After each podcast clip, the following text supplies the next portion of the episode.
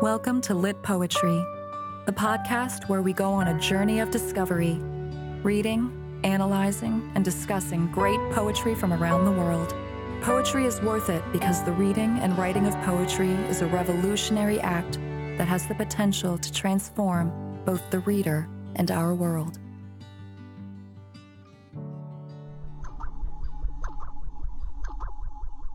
Welcome to the Lit Poetry Podcast Season 2. I'm James Laidler, Australian poet, writer, and your host. In today's episode, we'll be adjusting the dials of our time machine and tweaking our calculations before finally pressing the launch button that will send us back across the sands of time to the land of the ancient past. Our destination? The land of the all powerful Pharaoh, Ramses II. But hold on, just wait a second, something something just isn't quite right. As I open the time capsule's hatch and look out hoping to see, spread out before me, Ramses II's mighty kingdom, resplendent in all its glory, the evening sun glinting off the golden tops of the pyramids as Egyptian citizens move about their business in the thrumming city metropolis. I'm greeted by something else. All around me, as far as my eyes can see, is a barren, hungry desert and the crumbling remains of a once glorious statue. I look down at my watch and realise I've only jumped back to 1817. And then everything makes sense. Welcome to the historical birthplace of the famous poem Ozymandias by Percy Bysshe Shelley. And for those who didn't already know, Ozymandias is simply another name for the pharaoh, Ramses II. And what's that I hear coming to us across the shifting sands? Why, it's Shelley's famous poem, read to you by the wonderful Simon Jackson.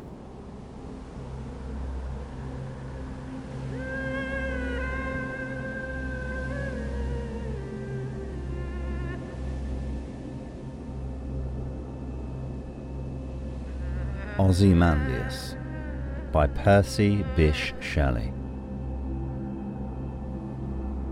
I met a traveller from an antique land who said, Two vast and trunkless legs of stone stand in the desert. Near them, on the sand, half sunk a shattered visage lies, whose frown and wrinkled lip and sneer of cold command tell that its sculptor well those passions read which yet survive.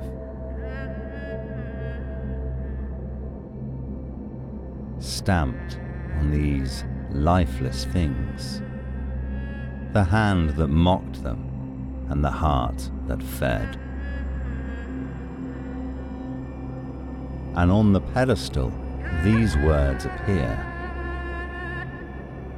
My name is Ozymandias, King of Kings. Look on my works, ye mighty, and despair.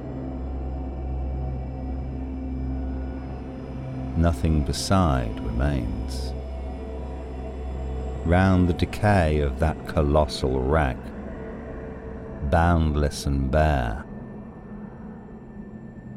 The lone and level sands stretch far away.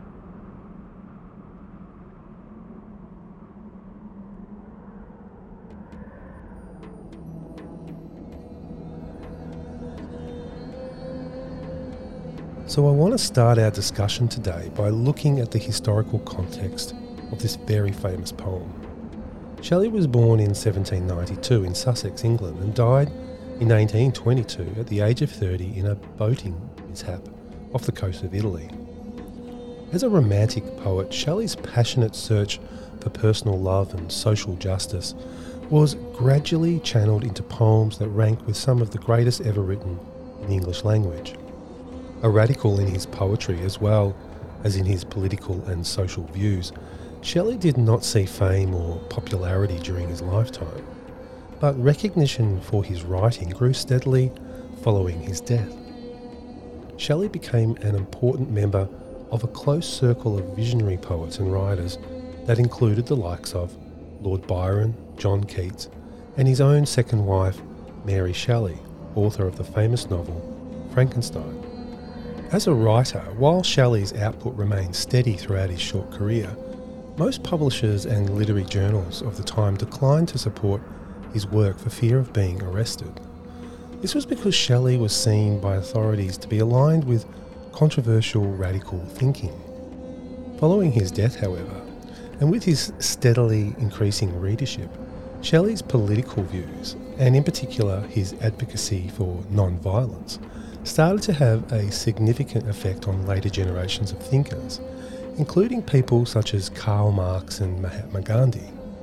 In addition to his radical political views, as a romantic poet, Shelley was also very interested in the sublime power of nature and the connection of that power to both individuals and to art itself. The poem Ozymandias speaks to Shelley's interest in exploring these themes and ideas. And it is interesting to note that several years after the publication of Ozymandias, Shelley published a pamphlet entitled A Philosophical View of Reform, in which he called for an end to tyranny and discussed the history of empires crumbling over time. Ozymandias itself had an interesting genesis as a poem. Shelley and his friend and fellow writer Horace Smith challenged each other to write a sonnet about Ozymandias, also known as Ramses II, and his destroyed statue in the deserts of Egypt after reading about the statue in a description written by the ancient Greek writer Diodorus Siculus. Siculus described the pedestal of the real life statue as containing an inscription that read, King of kings I am, Ozymandias. If anyone would know how great I am, where I lie, let him surpass one of my works. Here, it is really interesting to note that in retelling this, an already told story, Shelley does in fact take up Ozymandias' challenge, and history now attests that his poem has perhaps become as well known, if not more so, than the great and mighty Pharaoh himself, confirming the adage, the pen is mightier than the sword.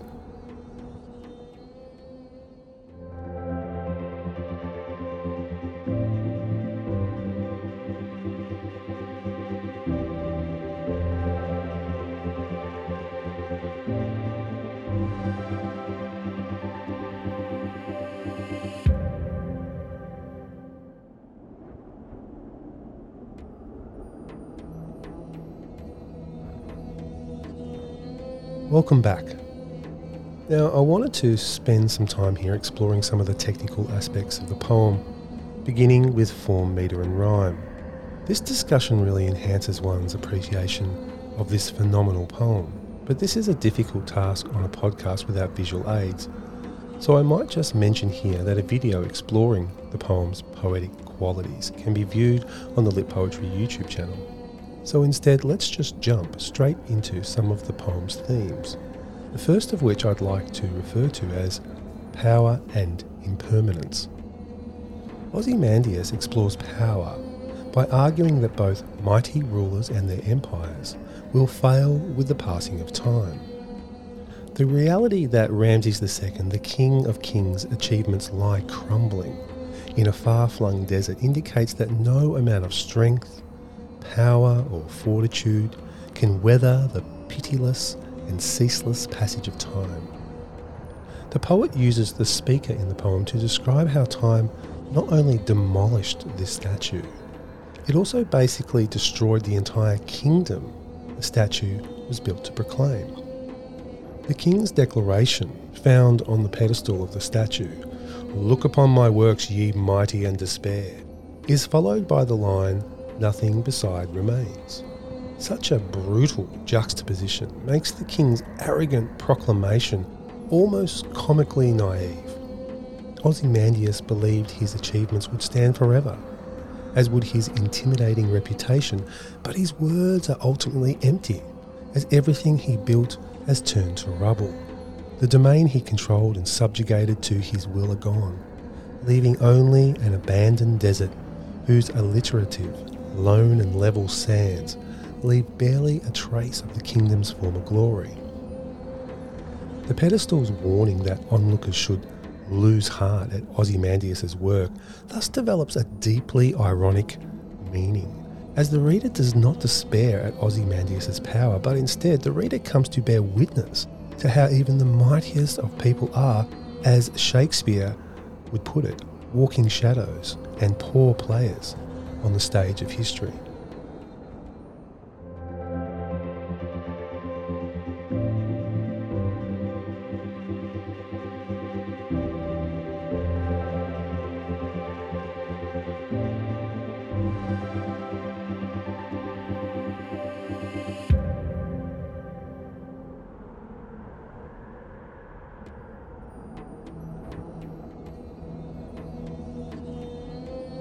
The next idea embedded in the poem I'd like to discuss here is art itself as a manifestation of true power. The poem Ozymandias famously describes how the ruined king's statue boastfully commands onlookers to look on my works, ye mighty, and despair. Even though there are no great works left to actually sit in awe of. Ozymandias' kingdom, authority, and power have all vanished. Yet, even as the poem insists that nothing beside the shattered statue and its pedestal remains, there is one thing that actually has survived through the centuries art. The skillful construction of the statue itself and the words chiselled alongside it have survived long after Ozymandias and his world turned to decay. And through this, Shelley's poem argues that art is perhaps the most enduring tool in preserving humanity's legacy, not might. While the statue is in a state of decay and a wreck, its individual pieces show the skill of the sculptor and preserve the story of Ozymandias. The face is shattered, leaving only a mouth and nose above the desert sand. But the frown, the wrinkled lip, and sneer clearly show Ozymandias' passions that is his pride, tyranny, and disdain for others. The fragments interpret and preserve the king's personality and show onlookers what sort of man and leader Ozymandias truly was. These fragments, then, are examples of art's unique capacity to capture and communicate an individual's characters even after their death. Moreover, the poem clearly emphasises art's ability to bring personalities to life. The speaker explains that Ozymandias' passions yet survive on the broken statue despite being carved on lifeless stone. Ozymandias may be dead, yet thanks to the sculptor who read those passions and mocked them or made an artistic reproduction of them, his personality and emotions live they survive. In addition to highlighting the sculptor's artistic skill, Shelley's poem also elevates the act of writing through its focus on the inscription of the statue's pedestal. The pedestal preserves Ozymandias' identity even more explicitly than the statue itself. The inscription reveals his name, his status as royalty, king of kings, and his command for mighty onlookers to despair at his superiority and strength. His words are thus a lasting testament to his hubris and pride, unparalleled pride. Yet it is notable only that the words themselves, rather than the threat behind them, actually survive. Without this inscription, none would know Ozymandias' name nor the irony of his final proclamation. In other words, his legacy and its failure only exist because of a work of art specifically a written work, preserve them. The poem therefore suggests art as a means to immortality. While everything else disappears, art, even when broken and half buried in the sand, can carry humanity's legacy. This power of art is reflected by the composition of the poem itself. The very composition of this poem dramatises the power of art. And in doing so, Shelley shows how art can preserve people, objects, cities, and empires, giving them a sort of immortality and letting future generations look on past works not with despair, but with wonder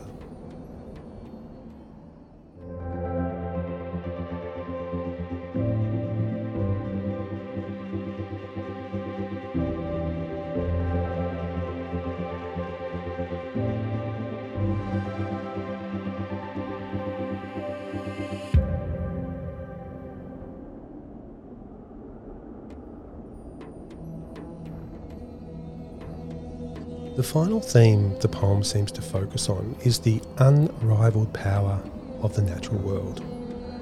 As a romantic poet, Shelley was profoundly deferential to nature and suspicious of mankind's efforts to rise above it. Fittingly, Ozymandias isn't just a discussion about the fleeting nature of political force, it is also an affirmation of humankind's ineptitude when compared to the might of the natural world. I mean, just look at global warming today and how, in the end, nature itself will potentially swallow up all our collective hubris. The sculpture the sonnet depicts has likely become a colossal wreck on account of the tireless powers of sand and wind disintegrating it in the desert over time.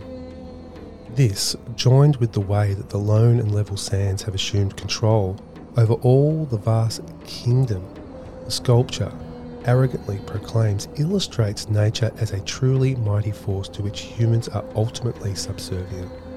Shelley's imagery suggests a natural world whose might is far greater than that of humankind. The statue is notably found in a desert, a landscape hostile towards life. That the statue is trunkless suggests sandstorms eroded the torso or buried it entirely, while the face being shattered implies humanity's relative weakness. Even the destruction of a hulking piece of stone is nothing for nature.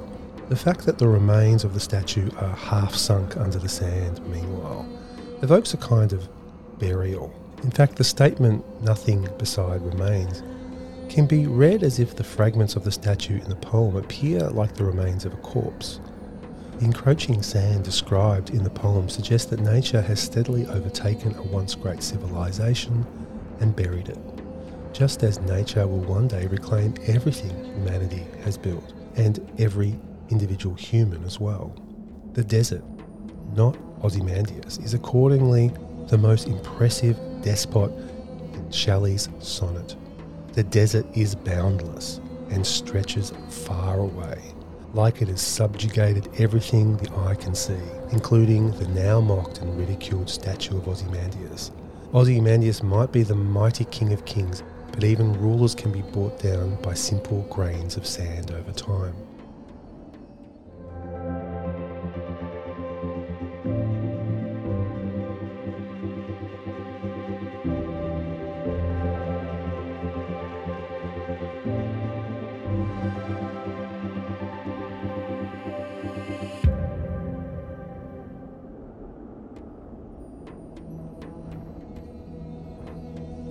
So it's time to wrap up this week's episode and say goodbye.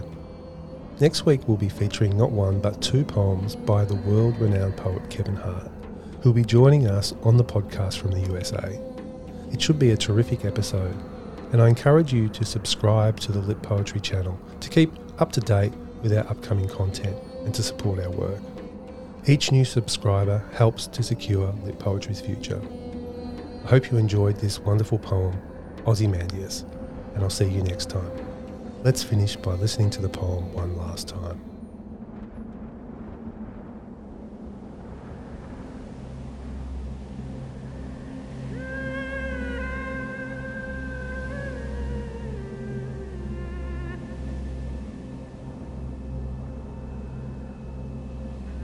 Ozymandias by Percy Bysshe Shelley.